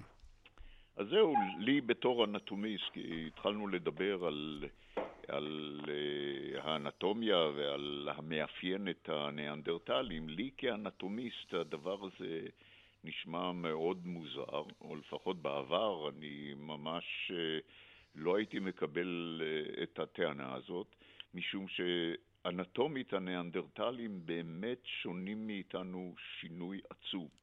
שינוי הרבה יותר גדול ממה שאנחנו מייחסים או ממה שאנחנו מכירים התצפיות שלנו על עולם החי היום, אה, אה, שינוי ש, שלא מביא להחלפה או של, לזליגה של גנים ממין למין. הניאנדרטלים פשוט מבחינה אנטומית הם, הם היו דבר אחר, הרבה הרבה יותר מעניין ממה שמאפיין אותנו, אה, ולכן אני, היה לי קשה בתור אנטומיסט לקבל את הדבר הזה, אבל קשה, קשה מאוד להתווכח אה, אה, בהיעדר הוכחות יותר מוצקות. כן. אבל השאלה היא, פרופסור רק, אם היו היום באמת מתקופת הקרח קמים לפתע שני יצורים חיים, אחד הוא ההומו ספיאנס ואחד הוא האדם הניאנדרטלי, ואתה מתבונן בהם. מה הם ההבדלים שאתה רואה ביניהם? אני, אה, ההבדלים, ההבדלים העיקריים הם באמת הבדלים שמתחת לאור, משום ששני היצורים האלה הם יצורים שעמדו זקוף בערך באותו גובה, אולי אחד קצת יותר כפוף והשני קצת יותר גבוה ויותר זקוף, אבל ההבדלים הפיזיולוגיים וההבדלים האנטומיים היותר עמוקים הם הבדלים עצומים. בעיקר אנחנו רואים את זה, וזה הדבר אה, היחיד שנותר לנו לבחון את האנט... אה, כמייצג את האנטומיה של, של הניאנדרטלים, אנחנו רואים את זה בשלד. והגולגלות הן אחרות לגמרי, חזות פניהן הייתה שונה, אנחנו יודעים שגם באגן הם היו שונים, אנחנו יודעים שגם אה, מבנה בית החזה היה אחר, ואולי אפילו החוליות. כל הדברים האלה אה, מגדילים אה, מאוד את, ה, את, ה, את הרווח האנטומי שבין שני היצורים האלה. אבל אם אתה אומר, פרופסור רק, שמבחינה חיצונית היה דמיון בין האדם הניאנדרטלי לבין ההומו ספיאנס, אז מי לידינו יתקע שכשחבורה של הומו ספיאנס מתנפלת על אה, שבט נידח של ניאנדרטלים ורוצחת אותם ונותרות כמה נקבות צעירות שלא יעשה בהן מעשה כפי שאנחנו עושים אחד לשני כל הזמן בעצם הימים האלה. ואתה יודע למה אני מתכוון והמאזינים יודעים למה אני מתכוון. למה שהם לא יעשו אותו דבר וכך יעבור יעברו הסמנים הגנטיים גם לדמנו. כן, אה, ראשית, אה, רוב, רוב העדויות אה, בעצם מצביעות על כך שזה היה להפך. כלומר, הזליגה היא דווקא מכיוון הניאנדרטל להומו ספיאנס. אבל צריך לזכור דבר אחד, כי כבר הקדמנו ואמרנו בתחילת השיחה, גם להומו ספיאנס וגם לאדם היה אב קדום משותף. שניהם בעצם מתכנסים, שני הענפים האלה מתכנסים לאב קדום משותף. אני ו... יכולה... כן, מיד, מיד אנחנו ניתן לך לדבר, אה, פרופסור בלפר כהן. את מיד נכנסת לשידור. כן, בואו בוא נשמע את אה, סיום הדברים, פרופסור רק. וככל שאנחנו מעמיקים בזמן, שני הענפים האלה, מטבע הדברים, הולכים ומתקרבים אחד לשני, גם מבחינה אנטומית וגם מבחינה גנטית. ואם אם, באמת מקבלים את הסצנריו הזה, יכול להיות שחלק מהזליגה הזאת של, של, של חומר DNA קרה בתקופות היותר קדומות. כלומר, לא בתוצר הסופי של ניאנדרטל ושל הומו ספיאנס, כפי שאנחנו מכירים אותו, אותם הרבה יותר מאוחר, אלא כאשר שני המינים האלה היו הרבה יותר קרובים. ברור. טוב, עכשיו תגובתך, פרופסור בלפר כהן. אה, אני לא, זה, אני לא מגיבה, אלא אני רק מוסיפה עוד, אה, נגיד, אה, מרכיב למרק הזה, כי הדברים באמת הם לא פשוטים. מעבר להערה שלך, שאם חיצונית הם היו דומים, ומכיוון שאנחנו שייכים ליונקים היותר סקרנים שקיימים בעולם החי, ותמיד מנסים דברים חדשים, אז אני לא יודעת עד כמה באמת השונות אה, אה, הייתה מעצור. מבחינה תרבותית, וזה בעצם מה שרציתי להדגיש, מבחינה תרבותית, גם הנאנדרטלים וגם ההומו ספיאנס באותה תקופה שאנחנו מדברים עליהם, כלומר אה, זמן מה לפני שהם נפגשים באירופה, אה, מבחינה תרבותית הם עושים את אותם הדברים, וזה אחד הדברים המעניינים, אם אפשר לומר כך.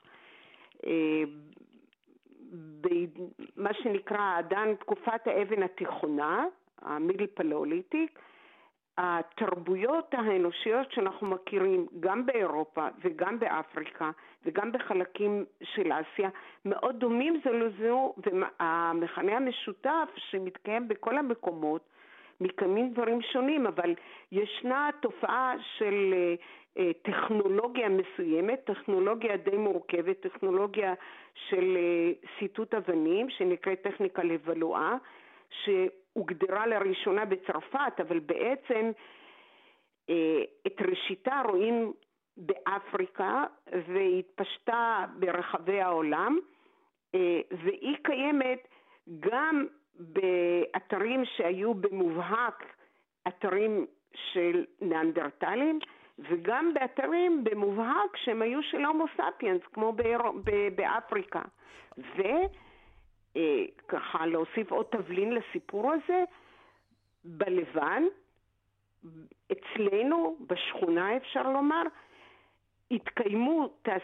אנחנו מוצאים עדויות של תעשיות לבלואזיות עם שרידים של קרובים יותר אליהן, הומו ספיאנס, אני מאוד נזהרת כי ליואל יש תתי הגדרות, ולצידם או במג... טקט אחד יותר מאוחר, אנחנו מוצאים את אותם התרבויות עם הניאנדרטלים. עכשיו, אני, השאלה שכיוונתי אלייך היא, בתחום שלך בארכיאולוגיה, מהם הממצאים העתיקים ביותר שיש לנו של עזרה לזולת, של אמפתיה, של מישהו שעל ידך שבר יד או שבר רגל, ואתה מנסה להושיע אותו? כמה אחורה אנחנו יכולים ללכת? הרבה מאוד. זה... בואי נשמע. אה, ולכן אני חושבת שהתרבות או ההתנהלות החברתית השונה, זה לא בהכרח הולך ביחד עם תרבות חומרית, אבל במקרה שלנו אני חושבת שאפשר לדבר גם על תרבות חומרית וגם על התנהלות חברתית אחרת. היא הולכת רחוק מאוד בזמן, ודוגמה בולטת זה הממצא, ישנה גולגולת של פרט אה, מאתר, האתר בעצם הראשון שנכון להיום שנמצאו בו שרידים של הומו מחוץ לאפריקה, וזה בדמניסי בגיאורגיה. הגולגולת הזו היא של פרט חסר שיניים. אבל הוא המשיך לחיות ללא שיניים, כי רואים סימני החלמה בלסת. כלומר, מישהו היה צריך לדאוג למזון שלו, ללעוס בעבורו, אה, לשחוק אותו, אה, או בכלל לעזור לו להתקיים, כי הוא שרד אי אלו שנים ללא שינה ותחליפים של שיניים, כמו שאנחנו מכירים כיום. אני מבין. דוקטור גרונאו, מה למדנו מהגנים של האדם הניאנדרטלי? כי הנושא הזה מבחינה מצפונית הוא לא מרפה מהרבה מאוד אנשים. אנחנו מנסים כמובן לא לפתור את הבעיה בשידור הזה, אבל אנחנו מנסים להבין. מה למדנו מהגנים של הניאנדרטלי, דוקטור כן. גרונאו? כן, אז, אז תרשה לי אולי לקחת אותנו קצת אחורה. בבקשה. ובכלל להסביר איך... אה, איך אפשר, אני חושב שבטח רוב המאזינים שלנו לא, לא יודעים בכלל איך, איך אפשר אה, לשחזר רצף גנום של ניאנדרטל, כן? הרי אין לנו היום ניאנדרטלים לקחת מהם אה, דגימות דם. אה, אז בעצם כבר עשרות שנים, בעשורים האחרונים של המאה הקודמת אפילו, אנשים אה, השתעשעו עם הרעיון של להוציא DNA מעצמות, אה, מממצאים ארכיאולוגיים. כי היה ידוע שה-DNA קיים שם. DNA הוא אמנם חומר אורגני, אבל הוא מולקולה היא מולקולה מאוד עמידה ויכולה לשרוד אה, אלפי שנים ואפילו עשרות אלפי שנים. פה ושם אכן הצליחו. כן, אז אה, ההצלחות היו בהתחלה מאוד בעייתיות, כי DNA אפשר להפיק, אבל יש שם גם הרבה DNA של אה, חיידקים ומיקרובים אחרים, אז צריך להיות מאוד מאוד זהירים. כדי בעצם לדוג את ה-DNA הרלוונטי לנו. זו, זאת בעצם הייתה הבעיה העיקרית, ולקח משהו כמו 20 שנה לפתור את הבעיה הזאת. איך אפשר באמת מעצם לקחת DNA שאני אוכל להגיד בוודאות מספיק גבוהה שזה ה-DNA של הבן אדם שהעצם הזאת uh, הייתה שייכת לו. אז uh, אחרי משהו כמו 20 שנה של הרבה uh, טאקלים טכניים, אה, לפני אה, תשע שנים בערך, ב-2010, הצליחו לקחת שלוש עצמות של אה, פרט ניאנדרטלי ממערה בקרואטיה. בעצם לא פרט אחד, אנחנו לא יודעים, יכול להיות שזה שלושה אנשים שונים, ולהוציא מהם DNA שהוא באמת בוודאות מספיק גבוהה DNA של אותם ניאנדרטלים, ולשחזר את הרצף, רצף הגנום, ולהשוות בעצם. ל-DNA של אנשים אה, בני ימינו. ומה קיבלנו? אה, זהו, אז מה שראינו, בעצם הסמן הכי אה, מובהק בהשוואות האלה היה שכשאתה משווה את אותו רצף ניאנדרטלי לאנשים שחיים היום מחוץ לאפריקה, אז אתה רואה קרבה קצת יותר גדולה, היא מאוד קטנה, אבל משמעותית סטטיסטית, מאשר הקרבה של אותו ניאנדרטל לאנשים אה, שחיים היום באפריקה. עכשיו, אם אתה מניח שבסך אה, הכל האב הקדמון המשותף, אה, לי נגיד, ולמישהו מאיזה שבט באפריקה, הוא אמור להיות קרוב אלינו יותר מהאב הקדמון שלי ושל ניאנדרטל, שהתפצלנו לפני יותר מחצי מיליון שנה, אז הדבר הזה יכול להיות מוסבר רק אם הייתה איזושהי אינטראקציה בין האבות הקודמונים של אנשים שהיום חיים מחוץ לאפריקה, ואבות קדמונים של אותו, אותם ניאנדרטלים. ש... במילים אחרות, דוקטור גרונאו, כן. אנחנו יכולים להניח שבהיתקלות בין האדם הניאנדרטלי לבין ההומו ספיאנס, שהוא אלים באופן מיוחד מהגזעים האנושיים, ומי כמוך יודע את זה, אנחנו רואים את זה גם בגנים וגם בהיסטוריה. של המאה שלנו והמאה הקודמת, ההיתקלות הזאת הביאה לכך שהשרידים שנותרו, היה ביניהם מגע מיני. כן, אז בעצם, אה, אה, אז עוד, באותו, עוד באותה בדיקה ראשונית, בעצם ההסבר המתבקש היה שכשהומו ספיאנס התפשט באירופה ובאסיה, אה, הוא פגש ניאנדרטלים שחיו שם באותו זמן, והיה ביניהם איזשהו מגע מיני, והגנים האלה עברו אה, ונורשו היום בעצם כמעט לכל מי שחי מחוץ אה, לאפריקה, שיש לו איזשהו ענף קדמון, כן, מחוץ לאפריקה, בשיעורים מאוד קטנים. זאת אומרת, בגנום שלי ושלך יש כנראה משהו בין אחוז לשלושה אחוז מקטעים גנטיים שהם נורשו כחלק מאותה אינטראקציה שקרתה במשך כנראה אלפי שנים, בזמן הזה שבתווך בין ההתפשטות של הומו ספיאנס והיעלמות של הניאנדרטלים. טוב, אנחנו רשאים להניח עוד פעם, בשל אופיו של ההומו ספיאנס, שהמגע המיני הזה כשהתרחש, הוא לא בהכרח נעשה ברצון טוב. אני, זהו, אז, אז אני, כן, אז אני, לא חושב ש... אני לא חושב שאנחנו יכולים להניח את זה, אה, ואנחנו לא באמת יודעים. וגם אנחנו לא, אנחנו לא באמת יודעים שהומו ספיאנס היה רצחני יותר אה, מכל מין אדם אחר. יש uh, ביטויי אלימות מאוד קשים אצל שימפנזות גם. הומו ספיאנס פשוט uh, חי מאוד בצפיפות uh, במאה ה-20. Uh, אז uh, המון מהאלימות הגואה שאנחנו רואים היא פשוט תוצאה של הרבה יותר טאקלים בין קבוצות. לא, לא ברור שיש משהו באופי שלנו. אנחנו לא צריכים להאשים את זה, את הכל על הגנים, כן? חלק מזה מאוד תרבותי. אתה מקבל את הדברים האלה, פרופסור יואל רק? בבקשה? אתה מקבל את הדברים שאומר לנו אילן גרונאו? כן, באופן, באופן uh, מובהק. Uh, אני באמת בגנים, uh, קשה, קשה לתרגם את מה שאנחנו רואים בגנים, לא לאנטומיה ולא להתנהגות. כן. מה, מהו סיפור ההומו ספיאנס והזאבים? זה סיפור uh, מאוד uh, פיקנטי, מאוד מסקרן. בוא נשמע אותו. מאחר, ו, מאחר ויש עדויות מסוימות, בעיקר ב, באירופה, בבלגיה, uh, שיחד עם שרידיו של הומו ספיאנס, עצמותיו של הומו ספיאנס, יש גם עצמות של... של משהו שדומה מאוד לזאבים. אנחנו לא, לא רואים, או בקושי אפשר להצביע על משהו אה, שמעיד על ביות אה, של אותם יצורים, והאסוציאציה הזאת אה, הביאה לסיפור, אני, או לפחות. לאיזושהי הצעה מאוד, מאוד אקזוטית. מי שהציע את זה בעצם טען שהסוד גדולתו, סוד ניצחונו של, ה, של הומו ספיאנס על הניאנדרטלים, בעיקר על הניאנדרטלים, נובע מסימביוזה, מאיזה קשר אה, מאוד מאוד הדוק בין חבורות של אה, הומינידים, חבורות של הומו ספיאנס, לבין, אה, לבין חבורות של זאבים. בדרך, ו... זאבים בדרך להיות כלבים.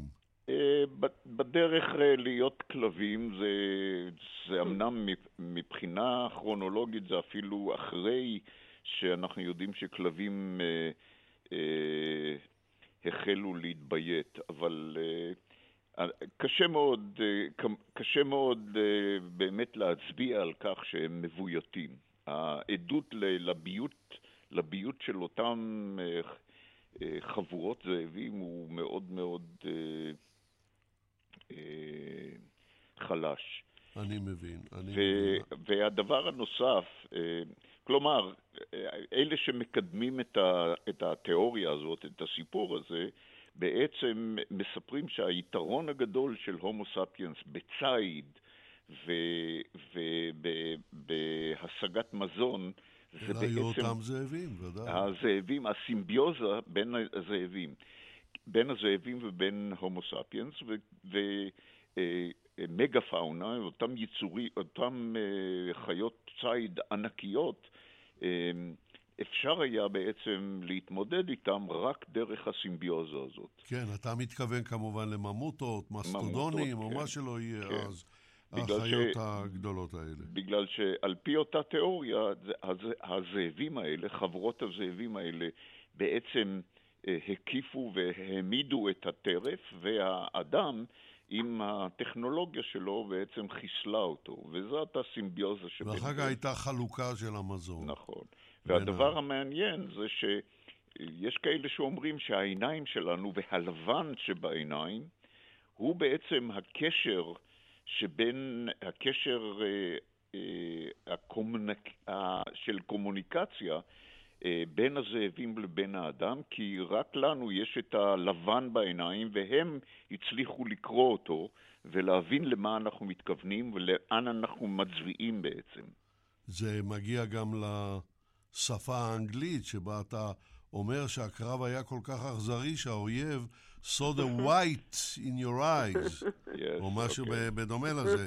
מה התגובה שלך, פרופסור בלפר כהן? אני צוחקת, אתה... לא, זה נשמע נחמד העניין האנגלי. תראה, מבחינה ארכיאולוגית, עדויות לביוט של כלבים, מחפשים אותם עשרות בשנים.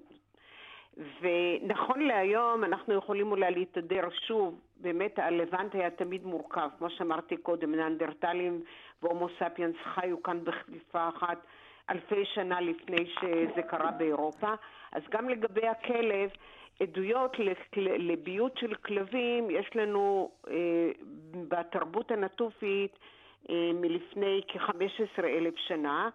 יש אה, קבורות מפורסמות, לפחות בתחו, בחוג הארכיאולוגי של אה, בני אדם עם כלבים, יש קבורה מאתר בשם עינן של אישה וגרו כלבים שהם קבורים ביחד.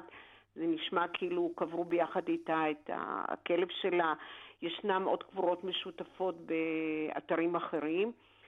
ופה, למרות שהפרט, אי אפשר להגיד שהוא זהה לאיזשהו מין ספציפי של כלבים שאנחנו מכירים כיום, כי יש לו עשרות מינים. האדם שיחק בביות כן, הכלב ויצר כן. כלבים גדולים, קטנים, בינוניים, עם כל התכונות הספציפיות.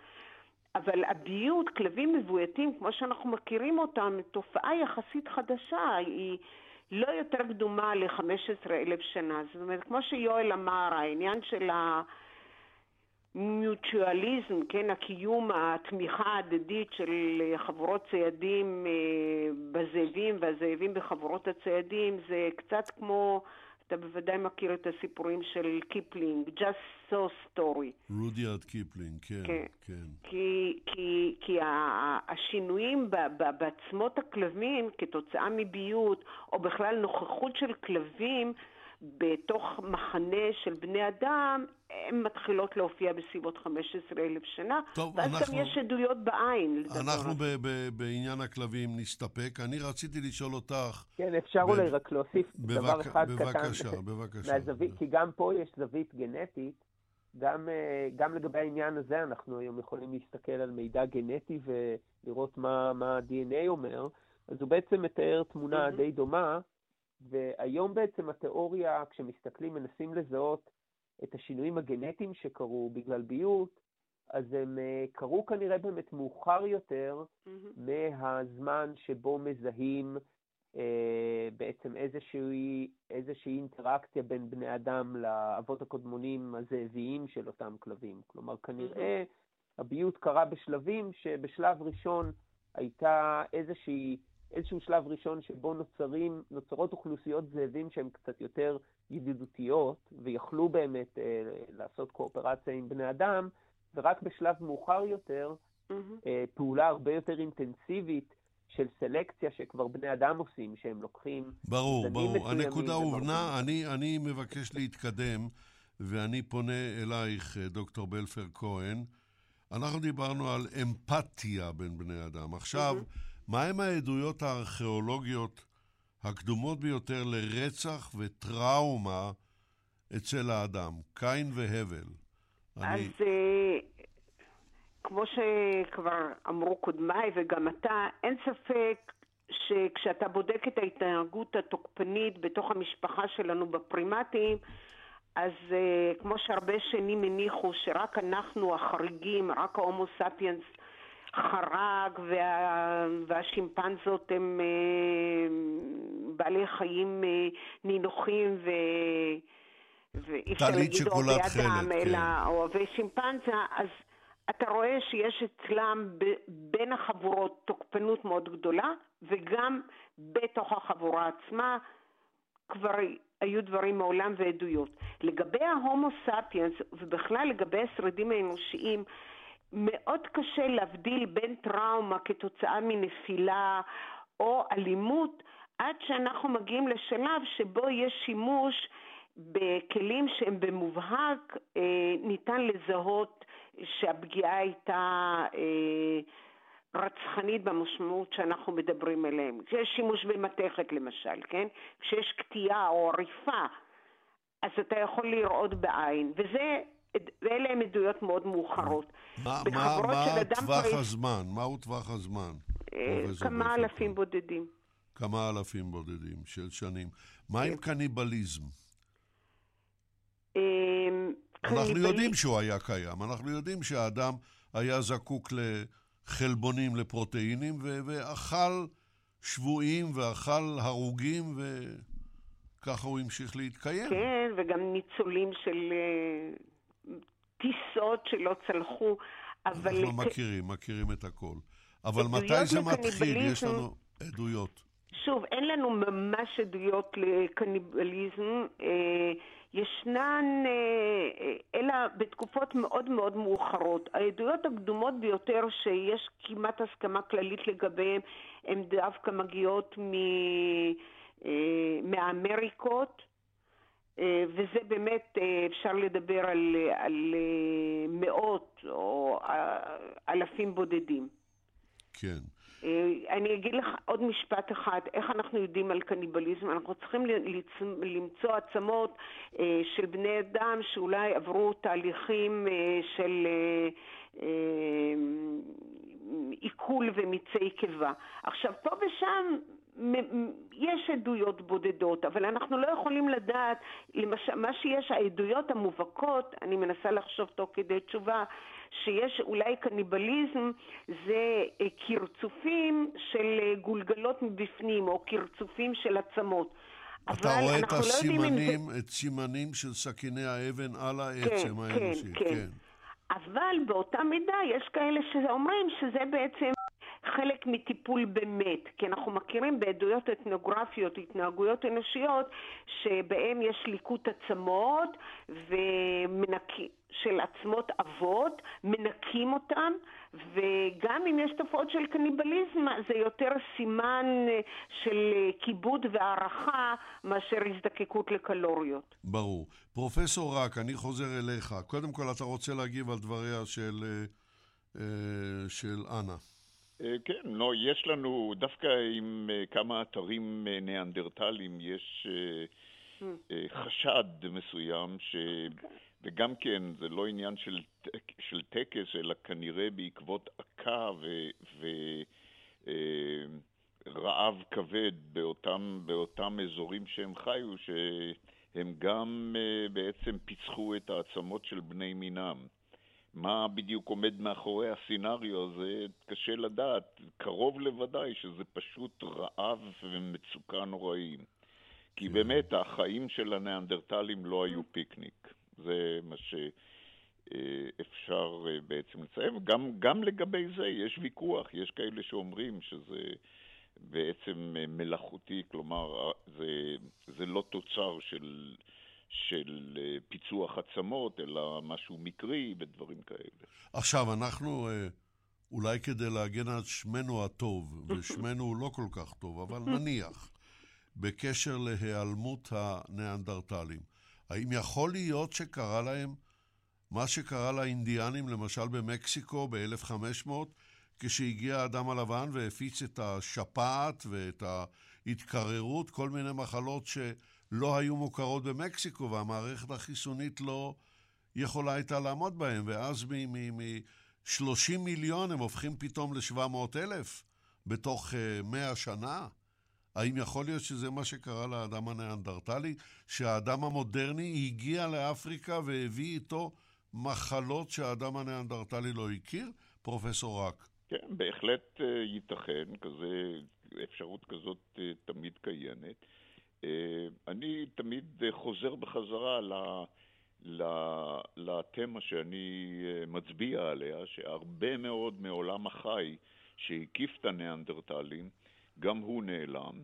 אולי יש לזה סיבות אקלימיות, אולי יש לזה אה, סיבות שאנחנו לא מכירים, אבל אה, אה, אני, אני רואה את הדברים הרבה פחות דרמטית. כן, אני כך מבין. אנחנו אגב יודעים, אנחנו יודעים מבחינת הגנטיקה, שיש הבדלים די גדולים באזורים האימונולוגיים, יש, אזור, יש הבדלים די גדולים בינינו ובין הניאנדרטלים. אנחנו רואים את זה גם בתוך אוכלוסיות אנושיות, שזה האזורים שהכי מפתחים שונות. אז בהחלט יכול להיות שלהם הייתה עמידות אה, לדברים שלנו לא, והפוך, וגם אחת הסברות היא שזה אחד הדברים שהאבות הקודמונים שלנו קיבלו מהניאנדרטלים, מהאינטראקציה המינית ביניהם בעצם, זה היכולת אה, בעצם לקבל מהם את העמידות אה, האימונולוגית מפני הסכנות שיש באזורים האלה. כן, תודה רבה לשלושתכם עד כאן להפעם, תודה לחוקרים הנכבדים. תודה גם לכם המאזינים. יום לכם. דרווין הבינלאומי. הביאו לשידור יגאל בוטון וחדווה אלמוג, ניתוב השידור אמיר שמואלי, הפקה תומר שלפניק. אני יצחק נוי.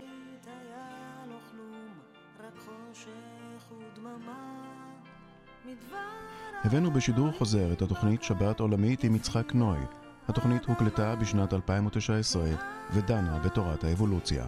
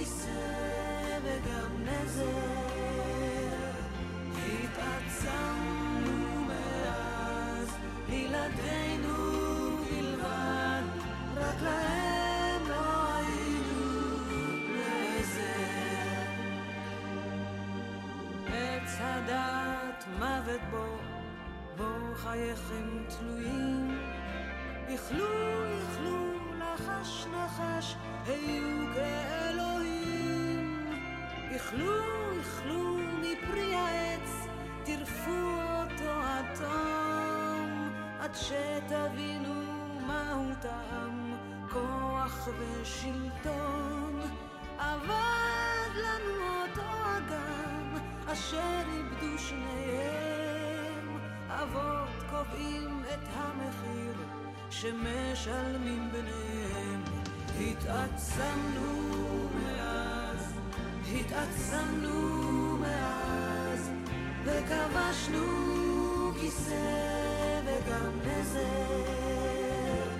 התעצמנו מאז בלעדינו בלבד, רק להם לא היינו נזר. התעצמנו מאז, התעצמנו מאז, וכבשנו כיסא וגם נזר. התעצמנו מאז, בלעדינו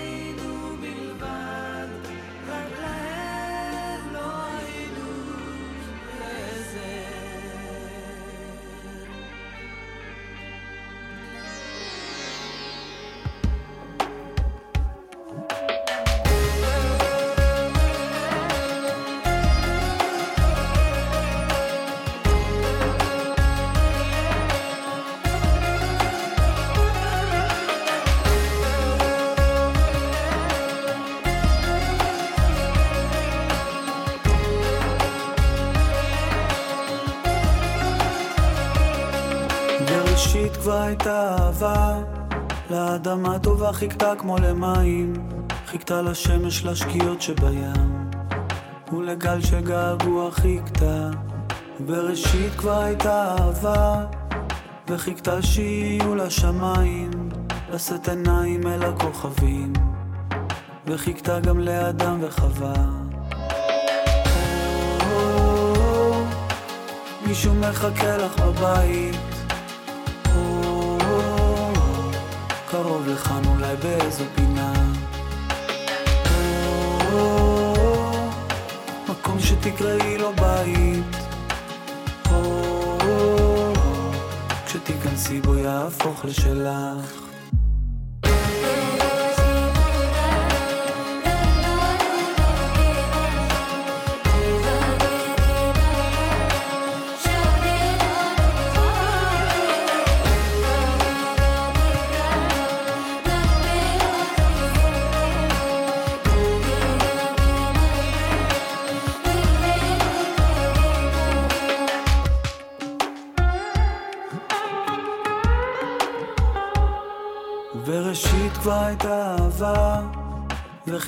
שכבר תמצא לה מנוח, וחיכתה לי ילדים בחצר, וגם לעץ לטפס ולנוח בצל. בראשית כבר הייתה אהבה, ואחריה כבר נברא לו הצער, והדמעות והלב השבור, ואחריהם הגיע...